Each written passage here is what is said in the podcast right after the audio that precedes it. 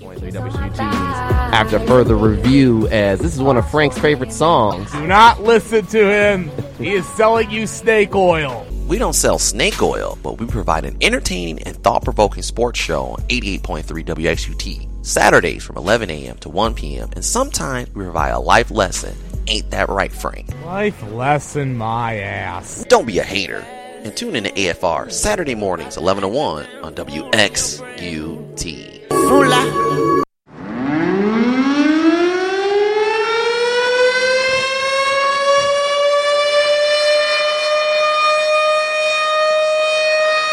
You know what time it is. When can we get that sound going, it's time for Frank's Power Play. All right, Frank, take it away. And we're going to start with some coaching carousel news and something that just broke within the last couple of hours. The Detroit Red Wings have hired Stanley Cup winning coach Dan Bylsma as an assistant. Bylsma, as many will recall, won the Stanley Cup with David the Man to God Harris's Pittsburgh Penguins in 2009. Was fired after 2014 ended up in Buffalo and was let go from there. He had been working as a network analyst at NHL Network. So now he's back working in his home state as he is a native of Grand Ledge, Michigan, over on the west side. And another fun fact about Bylsma, he attended that school down south whose colors are pumpkin and poop. But what does this mean? Personally, I think this means that Jeff Blashill is going to be on a very short leash as he was rumored a couple of times last year to be facing hitting the axe. So if the Wings get off to another bad start this year, look for possibly the axe to fall, Miles to step in and take over. This could happen, not saying it will, but it does bear watching. Speaking of coaching news, it was, this was kind of a shocker. After winning the Stanley Cup with the Washington Capitals, Barry Trotz said, Adios and via con Dios. I'm out of here. His contract was up. They didn't renew it, which I think was kind of stupid on their part. And lo and behold, he ends up coaching on Long Island with the New York Islanders. On Monday, it was announced that he he was hired by the Islanders, so it should be interesting what will happen. It was actually reported that on Monday that he was seen on a plane at New at Newark International Airport in Newark, New Jersey. So Trotz is headed to to Brooklyn to coach the Islanders. There's there, and of course, as for who takes over in Washington, it sounds like a lot of the players would like to have Todd Reirden, who is an assistant coach. So it sounds like they'll keep things in house there. I guess they want somebody with some familiarity who knows the system, So keep Frank- everything in place. So, Frank, why did the Washington Co- What's that noise in the background? You had a Tim Hortons again? Uh, no, I think that was my cat. Oh, okay. Um, he was Frank, why his did toys. why did the coach from Washington actually leave? Was it just because they got the Stanley Cup and he wants a new challenge? Because it seems kind of strange that you you can leave on top. I figure you just retire and take a, maybe a year or two off, then get something else. But to go directly to the Islanders, which has been a poor franchise for the last few years. Uh, it seems like to me he wants a new challenge. He went to the you know the Caps, kind of rebuilt that, got to the, the top of the mountain. Now it looks like he wants to start all over. Well, I guess there was a clause in his contract that would have enabled him to sign a two-year extension should he win the cup, but that would have came with a pretty hefty raise. And given how much coaches' contracts have skyrocketed, and he believed Trotz felt that his value was going to be better on the open market, so I guess it was more of a money move for him. Now, I honestly think that him going to Long Island possibly could open the door for somebody else to stay there, and that's John Tavares, who is the number one free agent on the market. So, and I've heard rumors that they're looking at offering him more than ten million dollars a year. So, oh, I don't know what's going to happen about that. I actually did have a conversation with an Islanders fan, and he said that it's hopefully it'll get Tavares to stay there, but who knows what's going to happen. At least uh, the Islanders finally have uh, a competent coach. Now, finally, they're actually in a good. They're actually going to be building a new arena at Belmont Park in the future, so I think things are definitely getting more stabilized from an off ice standpoint. We'll see if it helps make the product on the ice better. And of course, some other NHL news schedules have been released for teams, and we'll stick to some just a few.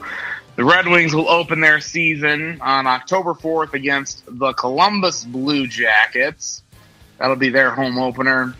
Derek, your Blackhawks will open the season at the Ottawa Senators on the same day.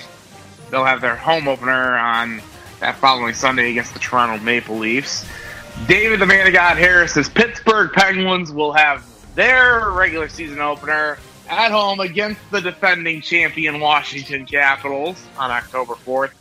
And the Caps will raise the banner at Capital One Arena on October 3rd against the Boston Bruins. So that's some notable schedule openers. Here's for next season. And kind of with an eye toward next season, coming up Friday and Saturday is the NHL draft. Now, with that being said, I did we touched on a little bit last week. I did come across a couple of good mock drafts.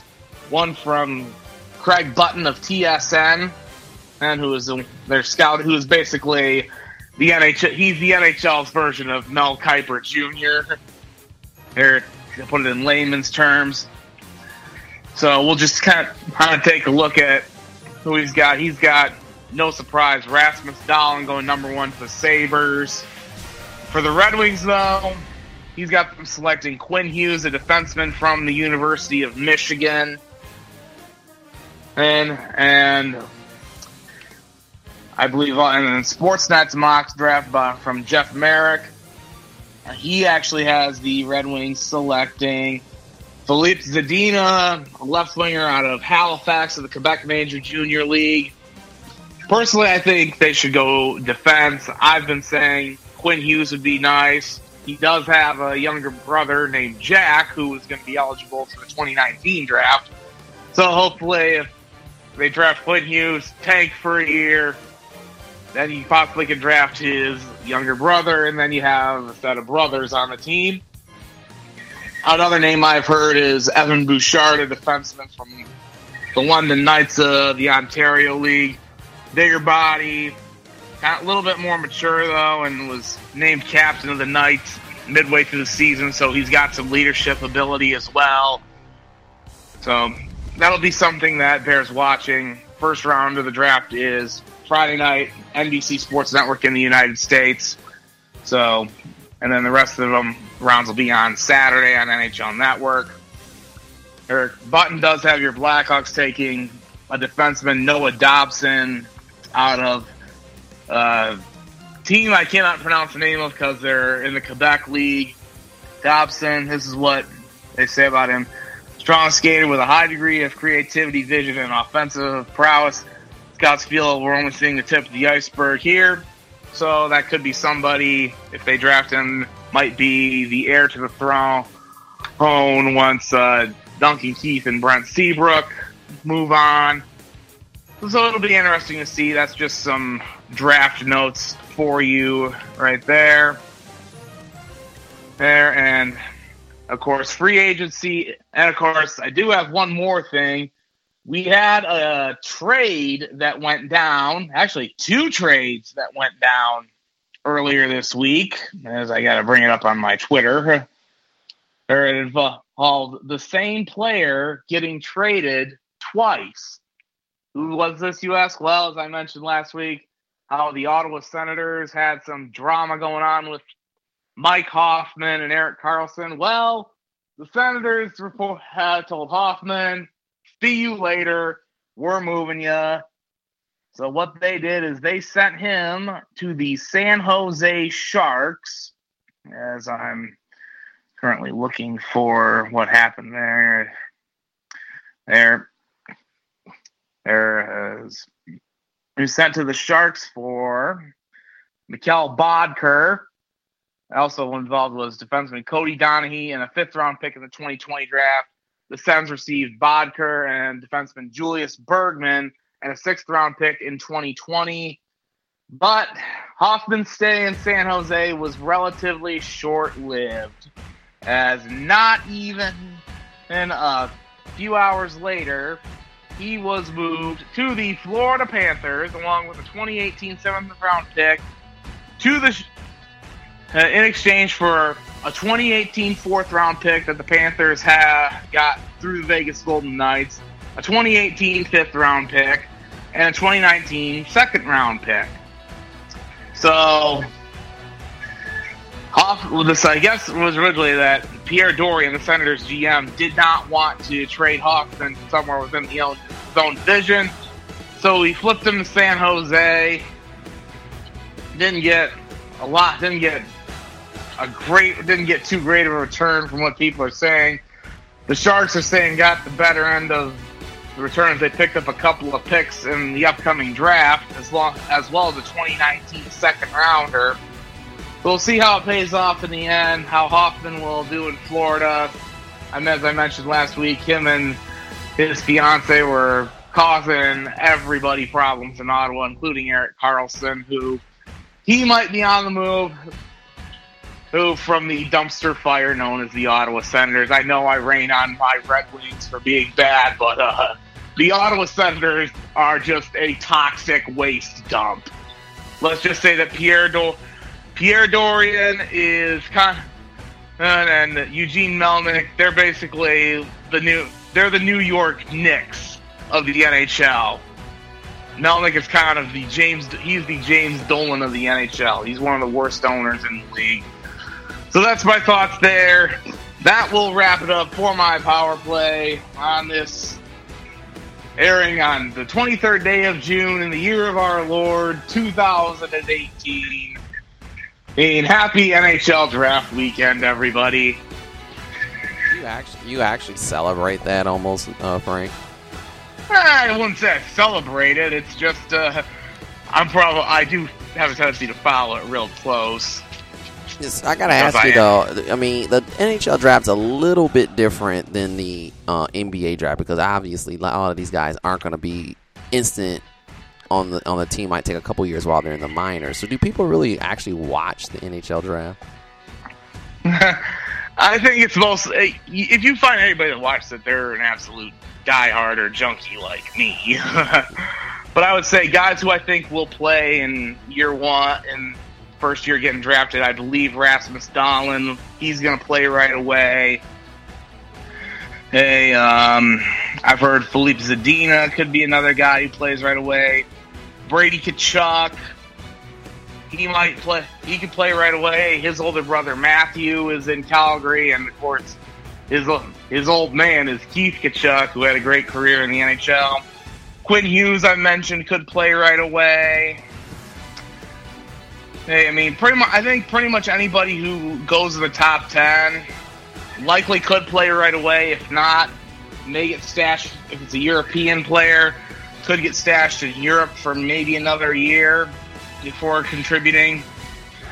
But if they're already in North America playing in juniors, it really it kind of depends on how high how high they work themselves up the totem pole during training camp, and if they end up making the big club or not. Hmm. Okay, yeah, I, was- I was just wondering that. As like I said, I didn't really uh, really watch any of the uh, NBA draft. Yeah, I, I, wa- I watched a little bit of it last night after I got done umpiring. I know that you and David were going back and forth about DeAndre Ayton. No, yeah, yeah, you always you always got to do that. yeah, I was. I don't think there was like any. I don't think to me there wasn't anything like, oh my goodness, what are the what is this team doing, or any moment like that. At least not for me, anyways. I knew. I do know the Pistons ended up uh, coming away with two second round picks. Uh, got the kid who uh, from Creighton, I don't remember his name, who the Sixers drafted, and then flipped to the Pistons, and then they took. Uh, then the Pistons got Bruce Brown from Miami. So had a couple of guys at, at the guard spots, which I think guard depth was something they needed.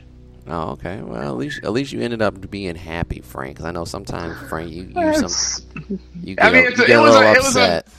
It, it was a, it was a, they came away with a couple of solid options. I, I can't complain too much. Yes, I don't, th- I don't think they re, I don't think they re. It's not like they reached for somebody who was completely off the board. Like, who the hell is this guy? So what do you uh, what are you expecting from the Red Wings in their draft? I'm thinking, well, they've got two picks in the first round. Uh, I mean, does that even Um, really matter though in the NHL? Yeah, we got two first round picks. You just look at it like, uh, Well, I mean, it's definitely play a way to build your. It's a way to build up your future, and I think some are saying they should go best available player at six. I say grab a defenseman because you've got guys in the top ten. And look at some of the, def- the defensemen who are projected to go. Um, I met, I mean, after Rasmus Dahlin, according to uh, Craig Button, Quinn Hughes, who I mentioned out of U of M, is the second best. Would be would go there. So he's probably, I guess he's probably like the second or third best defenseman of the draft. He'd basically be the best guy not named Rasmus Dahlin. And from that standpoint, other guys I who I've like um, Evan Bouchard, I've mentioned, and uh, let's see, Adam Boqvist out of Sweden. I've heard is a good one. I mentioned Noah Dobson. I mean, I personally think they can't go wrong with uh, Hughes or Bouchard at six. I, I'll be I'll be fine with either of it. I just don't want them to uh, reach uh, and take somebody who's a project who was expected to go in later with a later pick in the first round, or and of course their second pick in the first round. As I scroll down on uh, Craig Button's mock draft, they're expected to get. He has them getting a Liam Foudy out of London, and they say he has great speed that creates opportunities and makes life uncomfortable. Catalyst type player. He did put up 40 points in 65 games, so the name of the game in the NHL these days is speed. So I think that I think possibly pick number 30, you grab a center there. There, you grab your defenseman first, and then your center with your second pick of the first round.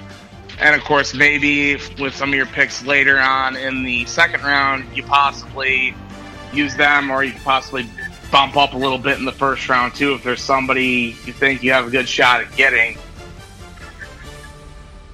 Yeah, okay. Well, that, that sounds like interesting. Well, thanks for breaking it down for us, Frank, here on your uh, power play. Always, always a pleasure. Only maybe got maybe a one or more, two more weeks of the power play before we uh, shut her down, Yeah. and then wait until good old October. Yeah, I mean that next week I'll have uh, my some re- recap of draft stuff up and probably any trades that go down, and also and then probably preview of free agency, and then the following week I'll take a look at free agent frenzy, Okay. which that's set for July. That's free agency opens on July first, so oh, that'll be- be that'll be interesting, Frank. Won't it? yep, I'll have I'll have my thoughts on that.